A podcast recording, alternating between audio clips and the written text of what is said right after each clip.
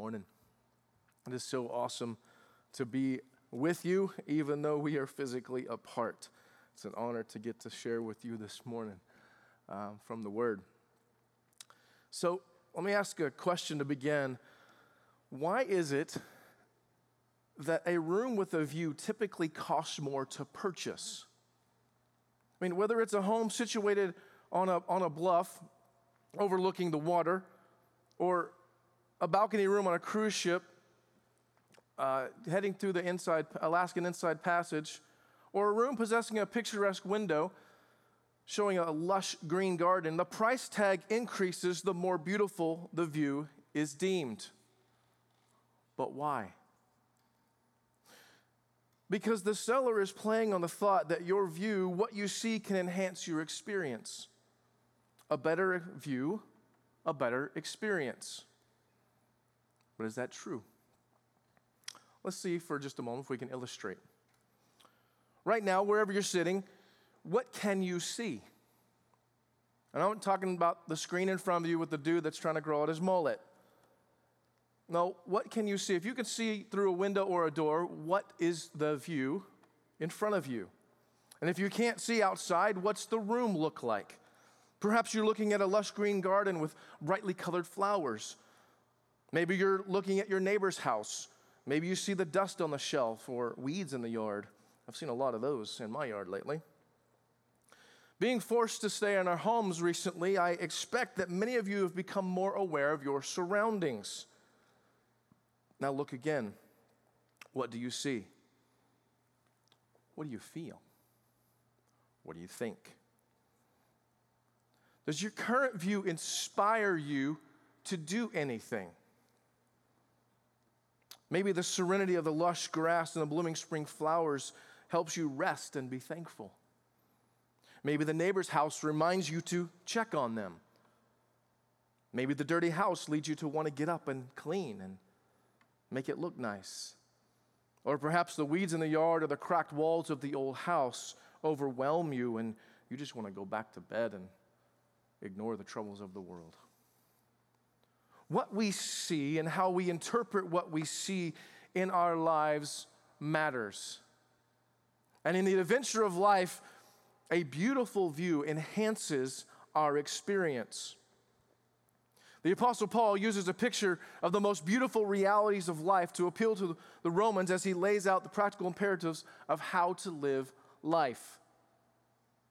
He says in Romans 12, 1 through 2, Therefore, brothers and sisters, in view of the mercies of God, I urge you to present your bodies as a living sacrifice, holy and pleasing to God. This is your true worship. Do not be conformed to this age, but be transformed by the renewing of your mind so that you may discern what is the good, pleasing, and perfect will of God. Today, we begin a new series uh, entitled Live and Do from Romans 12 through 15. As a redeemed community, we get to walk through some truths together over the next eight weeks, picturing the most amazing view of life. We have the opportunity to gaze into the marvelous realities of our salvation and learn how to truly live. And if we see and if we understand, this view should enhance our lives and the lives of others. As we get started, I want to listen to Pastor Wayne describe the backdrop of Paul writing Romans.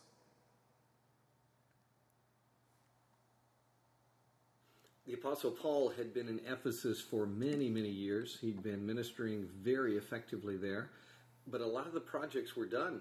The, uh, the great offering for Jerusalem has been collected and sent to help the persecuted brethren in Israel the church plants are doing really well in Asia and the eastern part of Europe. So Paul turns his attention west. He looks to Rome and Spain, where he would like to go. Now, he knows a lot about Rome because of his co workers, Aquila and Prisca, who are from there, and he's become pen pal with uh, Clement, one of the pastors there. And he probably has in mind for Rome to become a sort of Antioch of the West. And so he sent, Antioch in Syria was this great financial center and a place from which missionaries were sent. To prepare the Romans for that kind of work in the West, Paul puts together his uh, Summa, his Summa Evangelion, uh, his great summary of this gospel he has shared around the world. It is very likely the greatest thing ever written in human history. And this book of Romans, his Summa Evangelion, becomes our guide for living the life of faith. Thank you, Pastor Wayne and Mr. Monk, for that insight.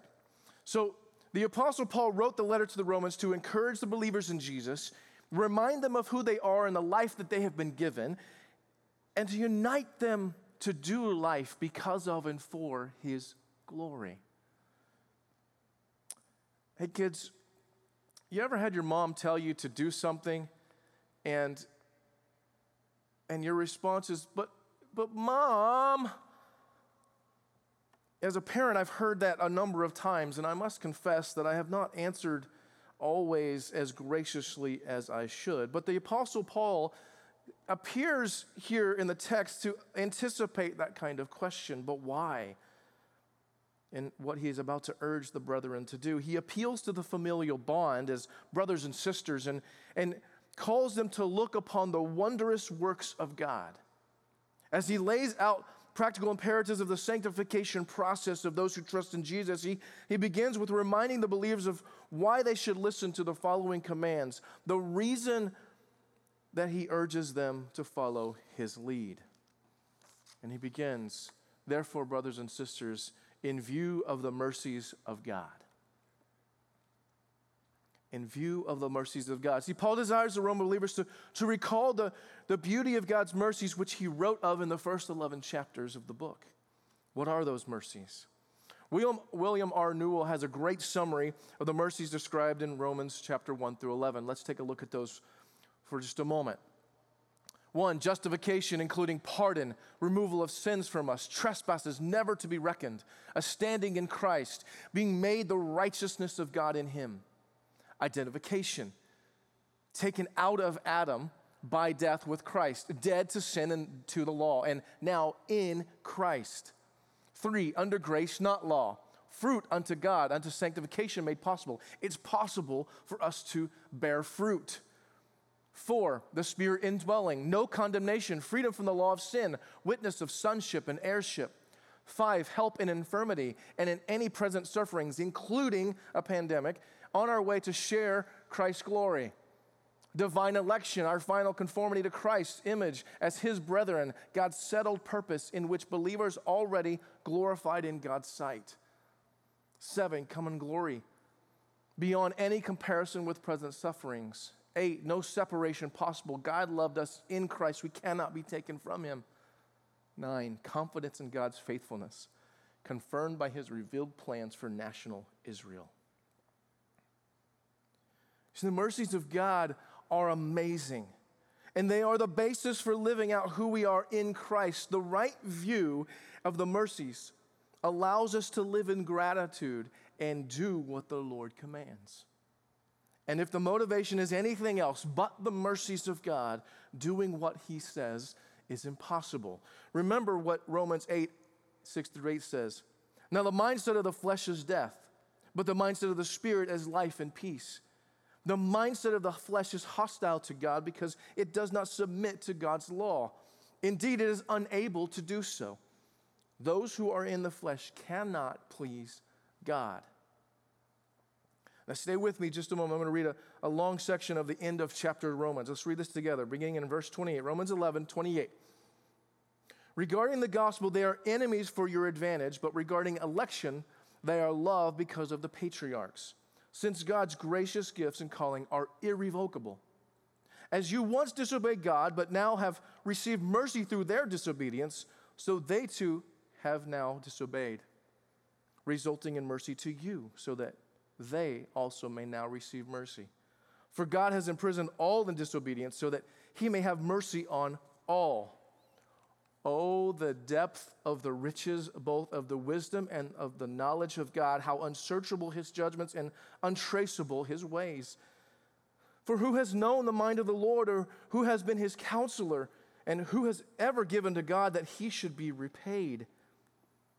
For from him and through him and to him, are all things. To him be the glory forever. Amen. Now, now there's a great amount of content in those verses that we just read. In summary, it shows how amazing God's ways are. He used Israel's rebellion to reach the Gentiles with the good news.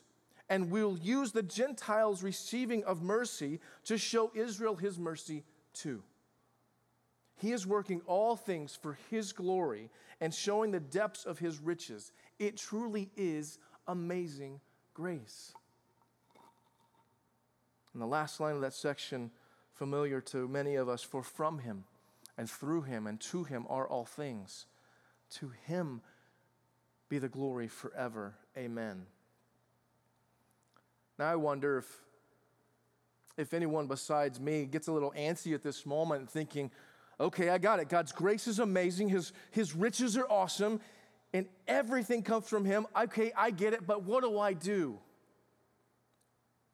It's a good question, and we're going to answer it. Actually, the scriptures are going to answer it, but perhaps, like me, you can miss the gravity of the view of His mercies. And if so, your attempts to do what Paul lays out next will fail. So let's spend just another moment thinking about the mercies of God. Do you remember back in the old, the good old days when we could come to the building to worship together and, and then we might have an opportunity to go grab some lunch afterwards together with our friends, our friends and our family. Oh, the days of yore. Now, in those times when you're deciding what, where to go to eat, you ever have conflict with that family and friends about where to actually go? One person is like, hey, how about this place? Nope, don't like it. Okay, what about, nope, their chips are always stale. And the conversation goes on and on. You spend 30 minutes to 45 minutes trying to figure out where you're going to go. Those conversations can be maddening, and there, and there might be real conflict in those moments, actually, but, but that conflict really is only about simple differing opinions on taste and momentary preferences. And perhaps I'm the only one, but, but sometimes I find that I minimize the chasm that, that was between God's holiness and, and my sin. And if I'm not careful, I can think that, that I simply had a disagreement with God about how to live life. But the truth of the greatness of the mercies is that I was an enemy of God's. His holiness could not stand to let me in the room. He is too marvelous for me. He is too pure for my sinful flesh to be near him. But Romans 5 8, but God proves his own love for us in that while we were still sinners, Christ died for us. Ephesians 2 1, a familiar verse, and you were dead in your trespasses and sins, with which you previously lived according to the ways of this world you weren't partially dead, not even mostly dead. You were dead. Verse 4 of Ephesians 2 says, But God, who is rich in mercy because of his great love that he had for us, made us alive with Christ, even though we were dead in trespasses. You are saved by grace. You are saved by grace and made alive. Not partially alive, not mostly alive, but alive. We've been singing the song, Is He Worthy, recently um, as a church by Andrew Peterson. Let's read a few lines. Is, he, is anyone worthy? Is anyone whole? Is anyone able to break the seal and open the scroll? The lion of Judah who conquered the grave, he is David's root and the lamb who died to ransom the slave. Is he worthy? Is he worthy of all blessing and honor and glory? Is he worthy of this? He is. He is, and it's because he is worthy. And because He made us alive by His mercies, that we can live and do as He desires. And what Paul urges believers to do in light of God's mercies is no small endeavor. Continuing in verse 1 of Romans chapter 12, in view of the mercies of God, Apostle says, I urge you to present your bodies as a living sacrifice, holy and pleasing to God. This is your true worship.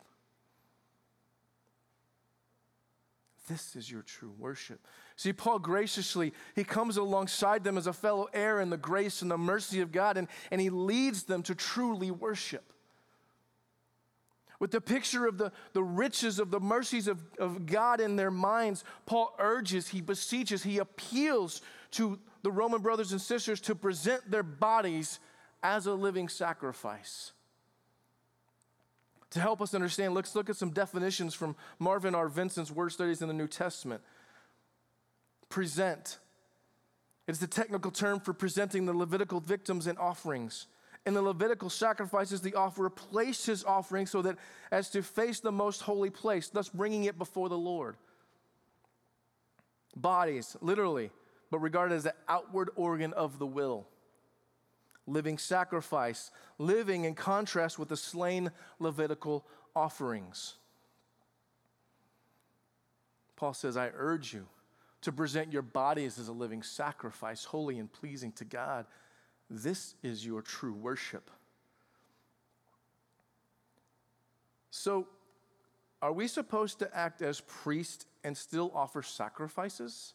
I thought the Old Testament law was fulfilled. Yes, and yes. Remember that those who trusted in Jesus for salvation from their sins are priests. 1 Peter 2 5 says, You yourselves, as living stones, a spiritual house, are being built to be a holy priesthood to offer spiritual sacrifices acceptable to God through Jesus Christ.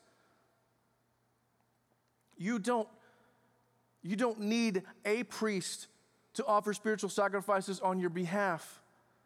You get to go before the Holy Lord yourself to present and be a living sacrifice.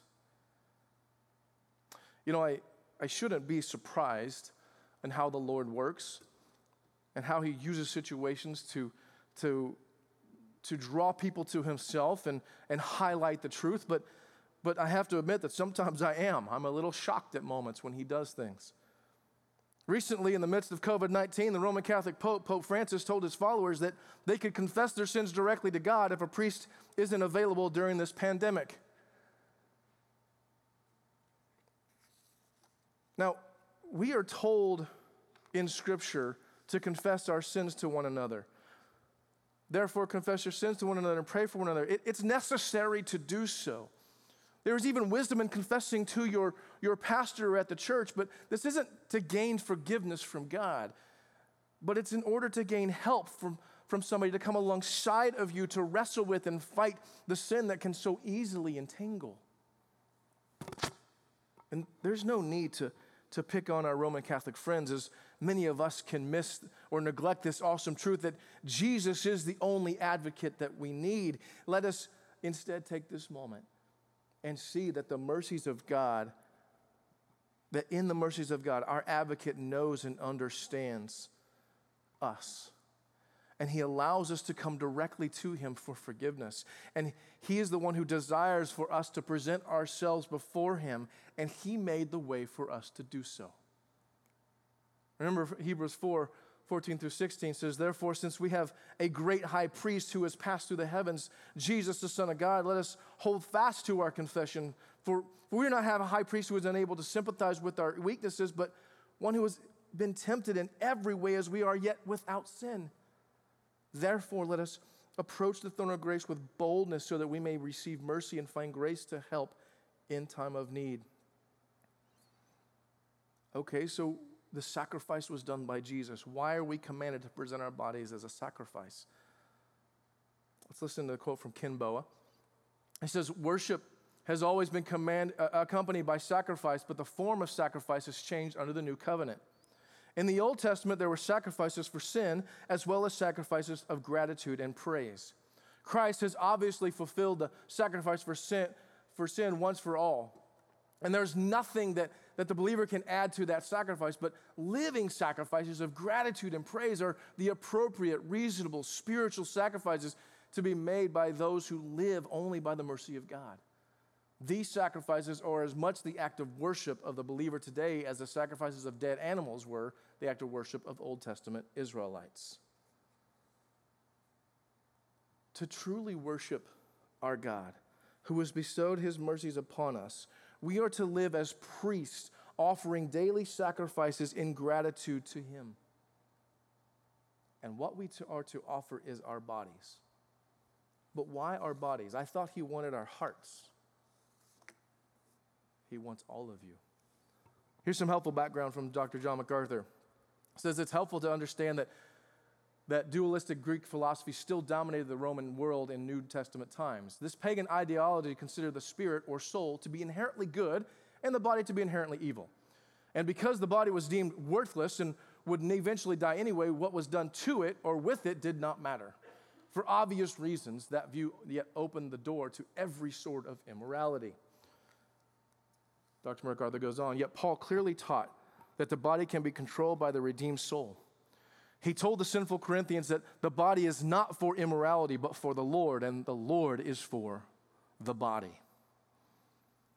Paul proclaimed in Romans 6, 12 through 14, therefore, do not let sin reign in your mortal body so that you obey its desires, and do not offer any parts of it to sin as weapons of un- for unrighteousness, but as those who are alive from the dead, offer yourselves to God and all the parts of yourselves to God as weapons for righteousness. For sin will not rule over you, because you are not under law, but under grace. Instead of offering dead sacrifices, we get to offer living sacrifices with our bodies. We get to use our mouths to speak life and peace to others. We, we can use our feet to go buy groceries and, and use our washed and clean hands to deliver those goods to someone in need. We can use our ears to listen to the word of God and be, in, in the rest of our bodies, to be doers of that word. A number of years ago, when I was in Uganda to help teach a group of pastors, our conversation centered greatly on, on servant leadership what it meant to serve others, how to serve our families, our, our, our church people, our neighbors. And as we as we discussed what it meant to offer ourselves to serve the Lord, one of the pastors says, Oh, like when my, when my wife asked me to fetch the water. You see, that was her normal role. She would walk the distance to go get water for the family. I don't remember how far it was, but it wasn't the 10 feet into the air conditioned kitchen that I have in my house. Occasionally, she would ask her husband to take the long walk to fetch the water.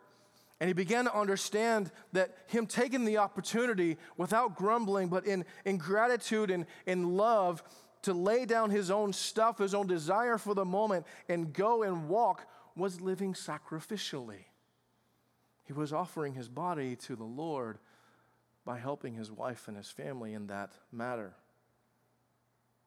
Over the coming weeks, we're going to see more imperatives about what offering our bodies as living sacrifices looks like. But for now, let's try to understand a little bit more about how to actually do it. How do we as believers present our bodies as a living sacrifice? Verse 2, Romans 12 says, Do not be conformed to this age, but be transformed by the renewing of your mind. Do not be conformed to this age, but be transformed by the renewing of your mind.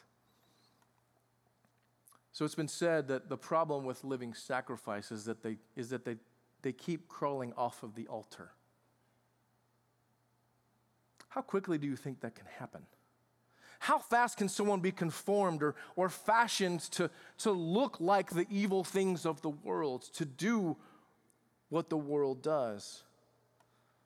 One day there was a man who decided not to go to work. He was the boss, and so he let his employees go do the job for him. While he was at home, he, be, he began to watch something that she, he should have run away from and turned off. Instead, he lingered and he leered, and soon after, he made a phone call, and, and, and the girl came to the house and committed adultery with him. When he found out that the girl was pregnant with his child, he lied to her husband, and in a twisted mess of, of, of, of foolishness and wickedness, he ended up murdering the man. Now, you and I are sometimes quick to say, oh, we would never do that.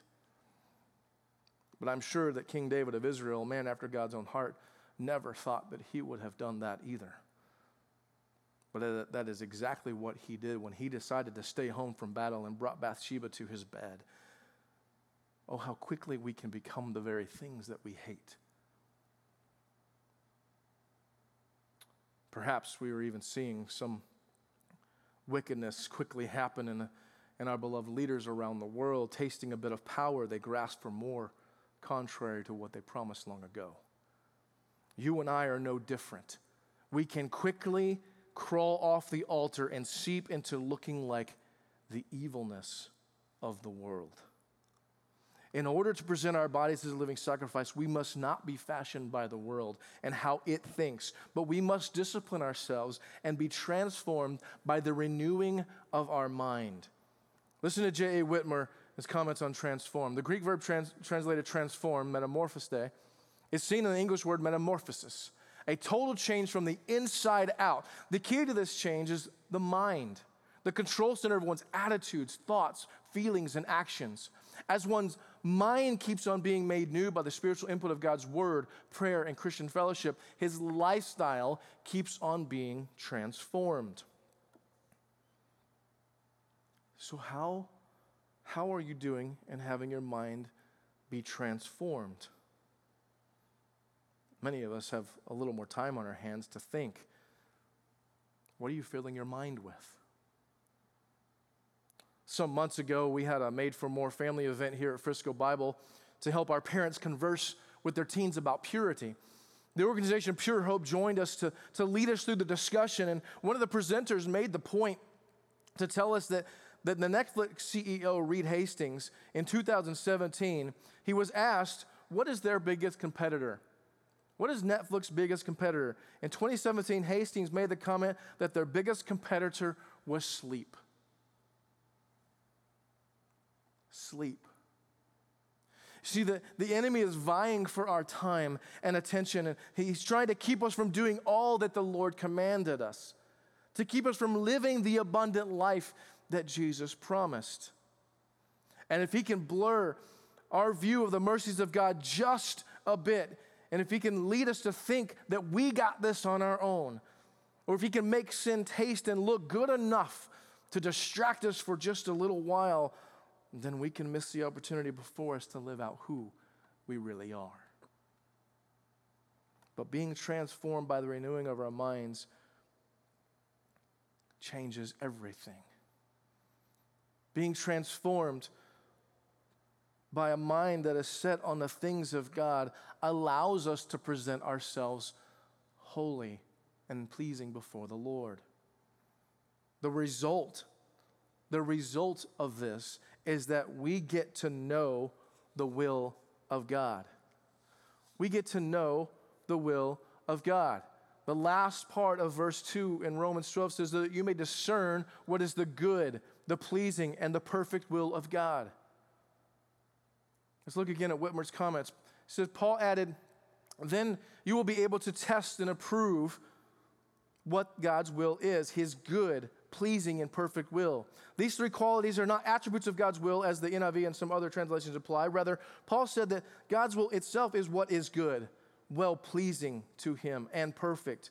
Good, for example, is not an adjective, but a noun. God's will is good. Good, i.e., for each believer. He goes on, as a as a Christian is transformed in his mind and is made more like Christ, he, he comes to approve the des- and desire God's will, not his own will for his life. Then he discovers that God's will is what is good for him and that it pleases God and it is complete in every way. It is all he needs.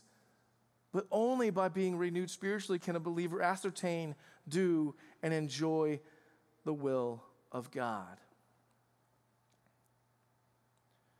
Brothers and sisters, the objective of our new series, Live and Do, is this that we would show lives continually being transformed through the grace of God.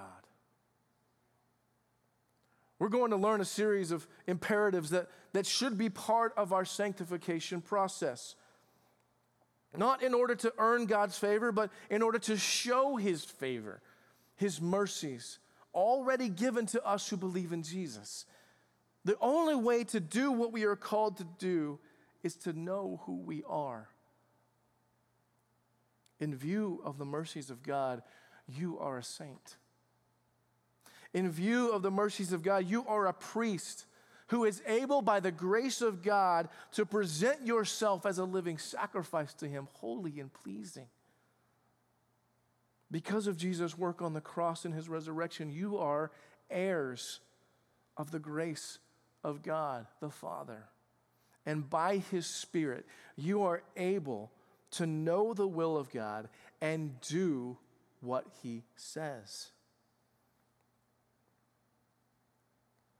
We began with the question of Does a beautiful view change your experience? In and of itself, a physical view cannot. But a beautiful view is valuable. And if you understand what that view means, if you understand what is before you and how to use it and how to be thankful for it, it will change your life. What is your view right now? Is it beautifully filled with the thoughts of God? His amazing grace, His mercies that He's giving? Or is it, is it blurred by the worries of this world? Fear and anxiety about the job loss and the sickness is your view darkened by the constant message of impending doom, weighed down with lust and greed? Brothers and sisters, let us fight to be renewed in our minds to have a clear view of the mercies of God so that we may present ourselves living sacrifices to the one who saved our lives. Some of you listening right now may realize that you are still dead in those trespasses and sins. I urge you to call on the name of Jesus for salvation. He died to pay the wages of sin on your behalf, and He came alive to offer you life. If you trust in Him now, you, you will be able to see clearly the mercies of God. Let's pray. Father in heaven, it is, it is amazing to to take a moment and think about the, the majesty and the glory of you that allowed us to, to be saved. That that chasm was so big that, that there is nothing that we could have done to, to jump that, that gap. But you made a way. While we were still sinners, Christ died for us and, and he rose again. And, and because of that, we are justified, those who trust in you, your Son. We're justified, and, and we have the opportunity now to live life abundantly. But oh God, the, carrier, the cares of this world and the, the, the shiny things that, that bring out our, our greed and our lust, they get in the way. And God, I ask that you would help us to focus that we would continually renew our mind on what is righteous, what is good, what is holy. That we would spend time that we have now more with you than with Netflix or even with sleep.